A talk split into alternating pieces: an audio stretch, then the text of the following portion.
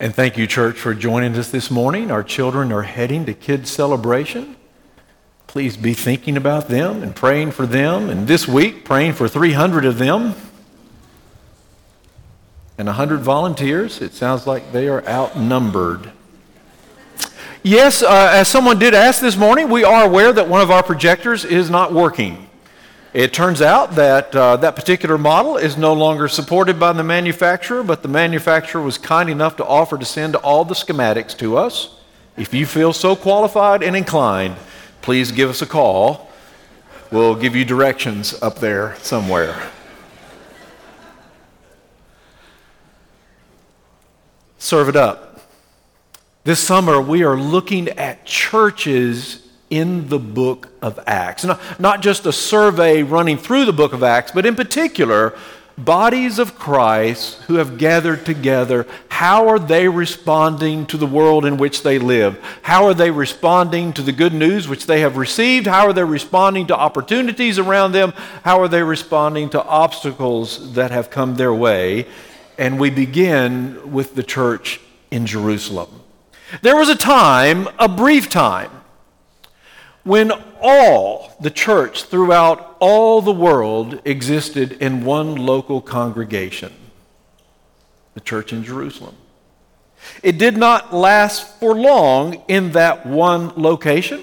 The church in Jerusalem lasted itself for about 40 years or so, but there it was.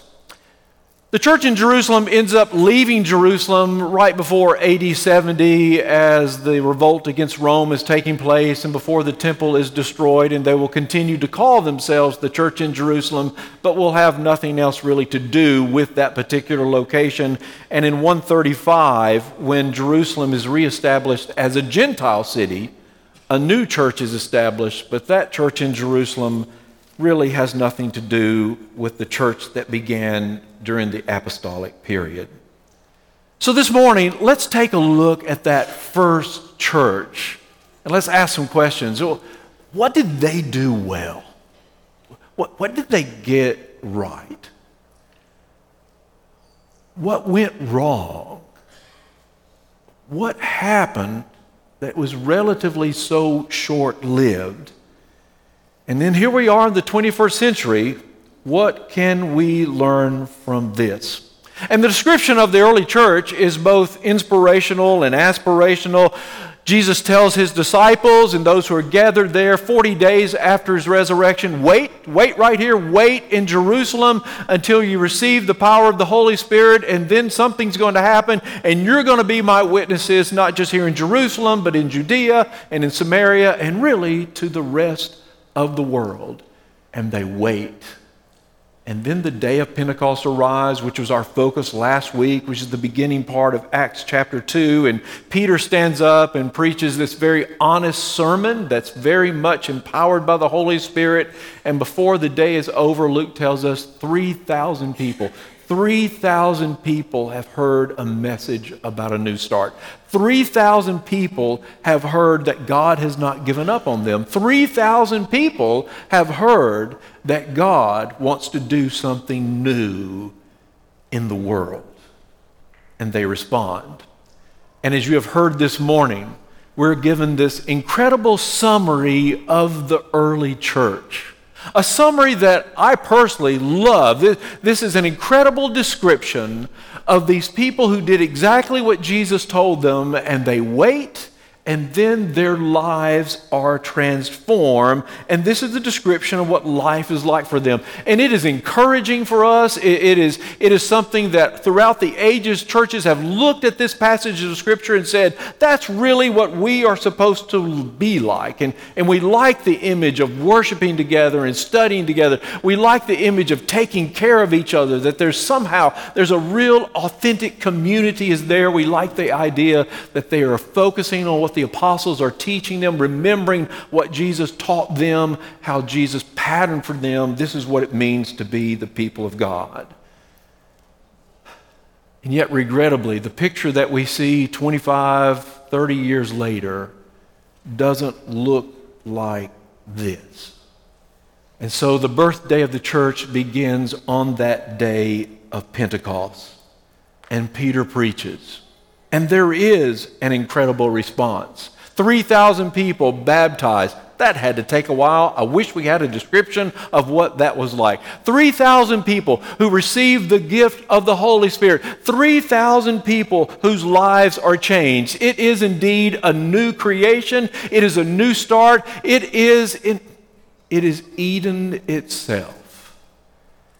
And just like the creation story in Genesis, they begin to ask, how sustainable is this in the world in which we live?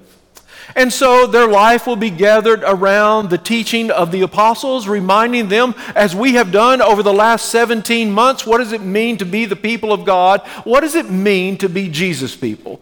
What did Jesus really teach us? And are we really following that? Are we really listening to that pattern? They explore what it means to really care about each other expanding what community means, giving up what they may have so that those who are now with them will also be taken care of. They break bread together, which in one way just means they're eating their meals together. They like to be together, but it's also a language to talk about sharing the Lord's Supper, what we call communion, remembering both the death and the resurrection of Jesus, praying together, and sharing the gospel together. There's an early church leader named Tertullian in the second century who said, We hold everything in common except our wives. I thought that was kind of funny. such generosity, such sharing, and it is open to abuse. It's the story of Ananias and Sapphira versus the generosity of Barnabas and people wanting to get credit to be more generous and more loving than they really are they share together.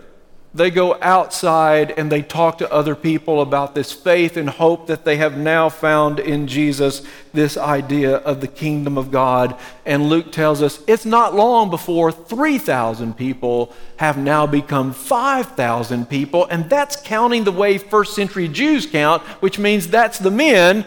The number is even larger. And so in the beginning, they are organized around the apostles and the apostles realize we can't do all of this. And a problem comes up, and that is they get the report the Hellenistic widows have been overlooked in the distribution of food. And these apostles realize we can't keep up with everything that's going on. We're going to need some help. And so, seven individuals are appointed to help them to process all the things that are happening each day. By the mid 40s, remember Jesus, think about early 30s. By the mid 40s, we see a pattern in how the early church is structured with so many people, so many needs, so many opportunities.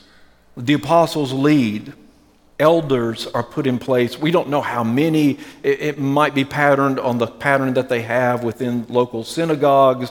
But James, the Lord's brother, is clearly the one who is leading, who is guiding, who is caring, and he does seem to do so well.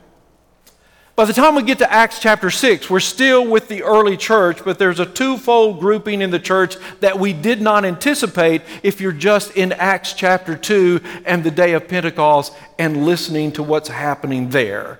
And that takes us to that point where these Hellenistic widows are being overlooked. So we have two groups, at least we know, within the early church.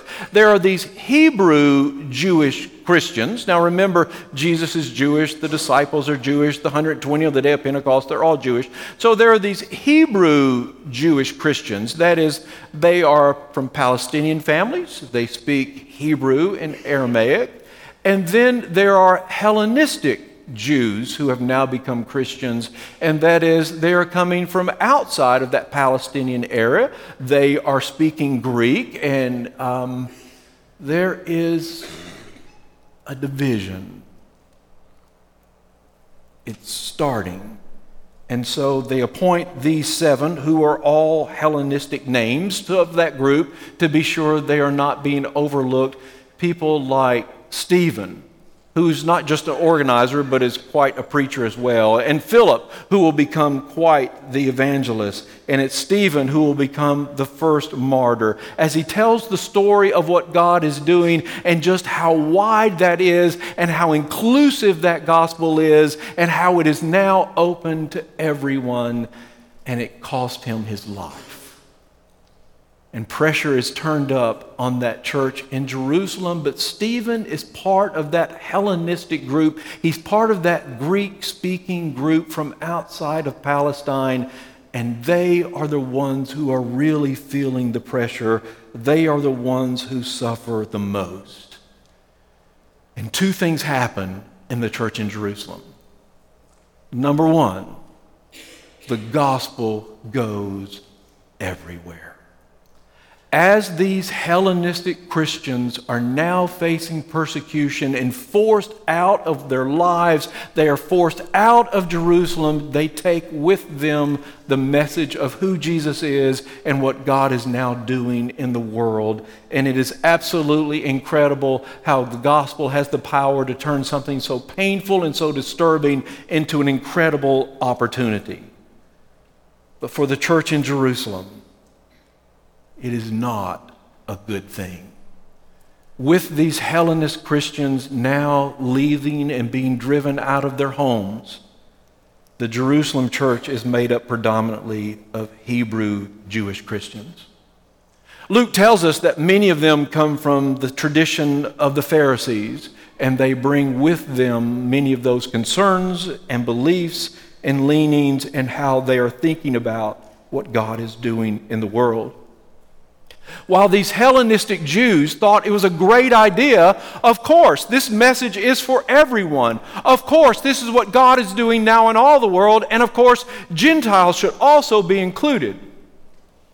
Many of these Hebrew Jewish Christians are not quite willing to embrace that. They have deep reservations. Before the story is over, we will know from both the book of Acts and Paul's, in Paul's writings, we will know that those Hebrew Jewish Christians are wrong. They're wrong. But before we condemn them, before we are too quick to condemn them looking back from the 21st century, I think we should ask what were they feeling? What were their concerns? What were their fears? And I think it goes like this. Coming from this tradition of growing up with the Mosaic Torah, growing up with those kind of expectations, that they were aware of the depravity of the pagan world. And if they throw the doors open and just welcome these people the way some are saying they should be welcomed. If we just say, all you have to do is believe in Jesus and be baptized, and they come in, what is going to happen to our community? What's going to happen to the purity of the gospel? What is going to happen to our church? And so they say, all right, for those who are coming from the outside, they need to keep the dietary requirements that Moses said we should do. They need to observe the holidays, and in particular, keep the Sabbath holy. The men need to be circumcised. In, in essence, they say if they want to become Christian, they have to also become Jewish. For those of us who know Paul's writings and the way he talks about the liberty of the Spirit, we find that offensive. But let's remember, the Gospels were not written yet. Let's remember, they did not have a New Testament the way we have a New Testament. And let's remember, out of fear, they decide it really should be gospel plus. And so, attempting to safeguard the purity of what they have, they compromise the essence of the gospel. It reaches a culmination in what we call the Jerusalem Council in Acts chapter 15, which some have called the first meeting of the Southern Baptist Convention. it's about AD 50 by this time. So, so now we're, we're almost 20 years past the death and resurrection of Jesus. And as Luke describes it, there is great debate when they get together. And it's Peter who has had now an experience with a Gentile community, Cornelius who's also part of the Roman military, and Paul, who has been preaching outside that community in the Gentile community, who brings back these incredible reports about what God is doing everywhere they go and everywhere they tell them what God is doing through Jesus. And they argue and they debate. And finally, it's James who will speak up. And it's really an unusual passage. It occurs three times in the book of Acts. Like Luke is driving it home. Please get this straight. This is what the Jerusalem church decides, the apostles, this is what the Jerusalem church, headed up by the apostles about 50 AD, this is what they say to those outside, in particular Gentiles, this is what we expect of you. It seemed good to the Holy Spirit and to us to, no, to lay no greater burden on you than these few requirements. You must abstain from eating food offered to idols, from consuming blood or the meat of strangled animals, and from sexual immorality. If you do this, you will do well. Farewell. Which is a fascinating list, isn't it? When's the last time you went to someone's home and you said, Before I tear into that steak, can you tell me how that cow died? Any chanting going on, by the way, when that happened? It, it's a, it's a, what is this list about? And this list is the minimum requirements for table fellowship. This list is what's, let's, let's get down to the bottom line. How are Hebrew Jewish Christians going to be able to sit down and eat a meal with all of these new Christians? How, this isn't about making them us. This is about making us and them a church. And so the church leadership decides let's keep it simple. How can we sit down and eat together? How can we sit down and eat a meal together and share in the Lord's Supper together? How can we keep this as simple as we can? And so it is James who speaks on this. It is James who will lead them wisely for about 15 more years. But, but we will learn from Paul's letters we will learn that there are some missionaries who will go out from these Jewish, from these Hebrew speaking Jewish Christians who will go out into the world and tell them, you must become Jewish if you're going to become Christian. And Paul will say things like this about them they are crooked in all their practices, masquerading as apostles of Christ. Yeah, not good. And James and Paul maintain a friendship, a respect for each other. And the Jerusalem church finds itself in a crisis, a crisis of need and poverty. And in an incredible moment, the Apostle Paul leads Gentile churches that are now responding to the gospel to take up an offering for the mother church left in Jerusalem that's struggling during a difficult time. They did not respond by saying, Told you so. They did not respond by saying, Well, we're better off than you are. They did not respond with angry tweets or name calling. They took up a love offering. And Paul collects that love offering and takes it back to the mother church and says, We care about you. By this time, it's about AD 57. And Paul arrives back at the church in Jerusalem and tells them the incredible things that are taking place. You can read this in Acts chapter 21. Incredible things that are taking place. And he meets with the apostles and they tell him, Look, you know there are thousands of people in this church here. And they're really, really zealous about the law. Mosaic Torah. And the rumor is that you are telling not just Gentiles out there, but you're telling Jews out there you don't have to circumcise your babies anymore. And you don't have to keep the dietary requirements, and you don't have to keep the Sabbath.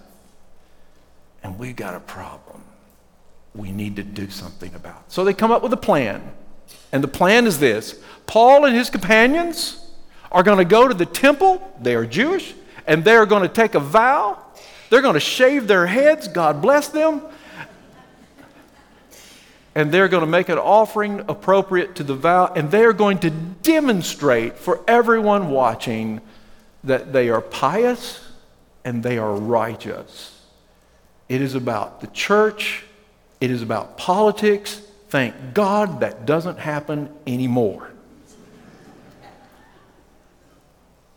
And it seems like a good plan. It seems like a logical plan. And Paul is arrested. There's a riot. There's an attempt on his life. He appeals to Caesar. And when the book of Acts closes, he is in Jerusalem awaiting his audience. Fast forward, AD 62, there's a sudden death of a Roman leader. There's a high priest who seizes an opportunity, and James is arrested and stoned to death. The church is demoralized. Shortly after that, the revolt against Rome begins. Most of the church leaves Jerusalem and moves to the Decapolis across the Jordan and will slowly, over time, disappear. So, what did they do right? And what did they do wrong? And what do we, as people living in the 21st century, learn from this church in Jerusalem? I suggest we begin here. The danger of cultural uniformity when that early church, Acts 2 and 3 and 4 and 5, and even part of chapter 6, when that church had both Hebrew speaking and Greek speaking, when it had that diversity, when it had people like Stephen, who were going out and telling this story the way they understood it, telling the story of Jesus, when they had individuals like Stephen and like Philip who were willing to go outside the wall and outside the camp and say, This Gentile mission is also, this is for everyone. That church was incredibly effective, uncomfortably diverse, and they were the people of God. They were, for a short time, a both and body of Christ. For a short time, there was room for people like Stephen to be in that church, and there was room for people who came out of the tradition of the Pharisees to be in that same church, led and empowered by the Holy Spirit. And then they lost it. uniformity is not a healthy thing for a church. Whether we're talking about cultural uniformity or socioeconomic or theological, because it no longer represents the breadth of the kingdom of God. Within the biblical boundaries of Christian faith and life, there has to be room for this rigorous diversity that keeps us alive, that keeps us moving, that keeps us going out and being a part of our mission and makes us aware of just how big God's love is. They started with it, and then they lost it. They lost it because of the danger of safety first. It's quite ironic that a people who followed someone who said, Look, if you want to be my disciple, you've got to be willing to take up your cross and carry it every day, which is a way of saying, You've got to be willing to die for this every day, which is a way of saying, Following me isn't always easy and isn't always safe, which is a way of saying, There's danger out there if you're going to follow Jesus how odd and telling it is that this church will slip into safety first. That we must keep it pure. And so let's tighten up the restrictions. Let's be sure at all costs that we don't give up what we had somewhere in the past. And it's interesting that the Apostle Paul, who is trained in the same Pharisaic tradition, will disagree with them. Paul, who understands righteousness, Paul, who understands the Mosaic tradition, Paul, who also understands we don't build a hedge around it, we proclaim the truth of what the gospel really is. That's how we preserve it. Because with that came the danger of legalism. Legalism. It's a tendency to make rules and regulations for people's lives. Sometimes they are written down and we're allowed to discuss them. Sometimes they are unwritten and we are not allowed to discuss them. And it changes and shifts as the culture itself changes and shifts over time. Some of you remember it. You remember some of those rules. How many of you grew up in a tradition where you could not be a church member if you smoked a cigarette. Really? Wow. Or you could not use playing cards. Ah, I see. a little. Or you could not go to a movie theater. I can't tell you how disappointed the first time I went to a movie theater and found out there are people there just watching the movie. Or, and the list kind of went on and on and on. Now, let's be careful how we judge them. They had no New Testament, but they tended to use the Old Testament as a list of rules and regulations rather than the living Word of God. And building that bridge from the first century to the 21st century always requires hard work and study and honesty and conversation and dialogue with each other.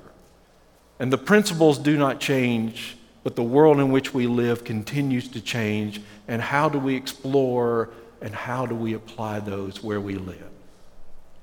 And let's add one more the danger of exclusivism. In their fear, they built walls. In their fear, they said no. There's this wonderful British missionary. His name is Edmund Hamer Broadbent. This is the early part of the 20th century who talked about the parable where Jesus talked about the, the he's the good shepherd. And, and he talked about there's a difference between a fold and a flock, and there's only so many people you can get in a fold inside a wall. There's only so many sheep you can cram in there. But when the shepherd's in charge, when the shepherd's keeping the flock, that flock can grow and grow and grow, and sheep are not good at building walls, and, and sheep get out of those walls, and wolves get into those walls, but when the shepherd is there. Sometime read the last chapter of the book of Hebrews. It may well have been written to that Jerusalem church as they were struggling. The very last chapter of the book of Hebrews encourages those people to go outside the wall and to suffer with Jesus even, even as he suffered.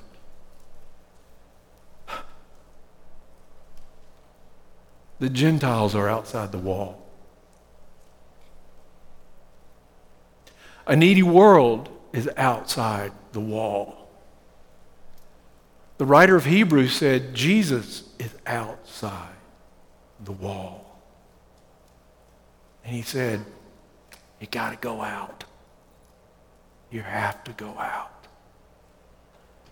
So there's Peter standing up on the day of Pentecost before all of this starts to fall apart. There he is standing and he is preaching this incredible message of who Jesus is and what happened to Jesus and telling them in Jerusalem, you had a part of that. You could have listened and you didn't, and you need to repent and you need to be baptized and receive the gift of the Holy Spirit and repent. We've talked about this.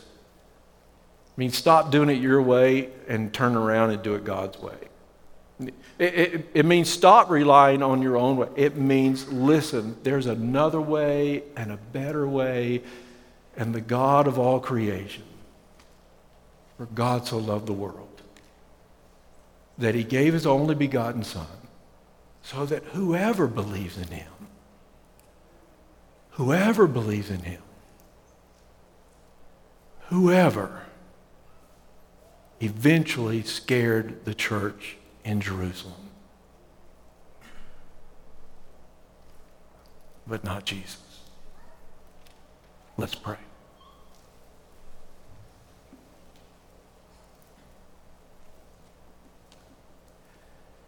Hear us, Lord, when we say out of love, we've built too many walls.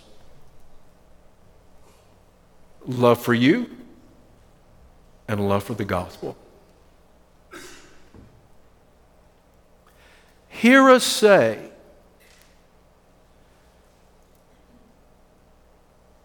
when we have refused to go to some, to include some, to open up our homes and our lives and even our church. It's been of fear. We don't want to lose what we have valued so highly and what has meant so much. And hear us when we say, more than anything, we want to be Jesus' people. We want to follow you and we want to know what kind of life you have dreamed for us to have, even now. So, for those sitting in this room who have never said they want to follow you, may they feel your love overwhelm them and welcome them. For people who have struggled and looked for a place where they would be loved, people who would walk with them, talk with them, live with them May you make us that kind of community. And may you send us outside the wall. May your will be done as you taught us to pray on earth as it is in heaven. In Christ's name, amen. It is a remarkable turn of events that take place in those opening chapters of the book of Acts, and it is nowhere the end of what is going to happen to the church as it will expand and expand, and as people will hear the incredible, simple news hey, the creator of all the universe cares about you. You are not alone. We share with you that message today. If we can pray with you, if we can talk to you about where you are now and what God may be leading you to do, we invite you to be a part of that conversation. Will you stand as we continue our worship?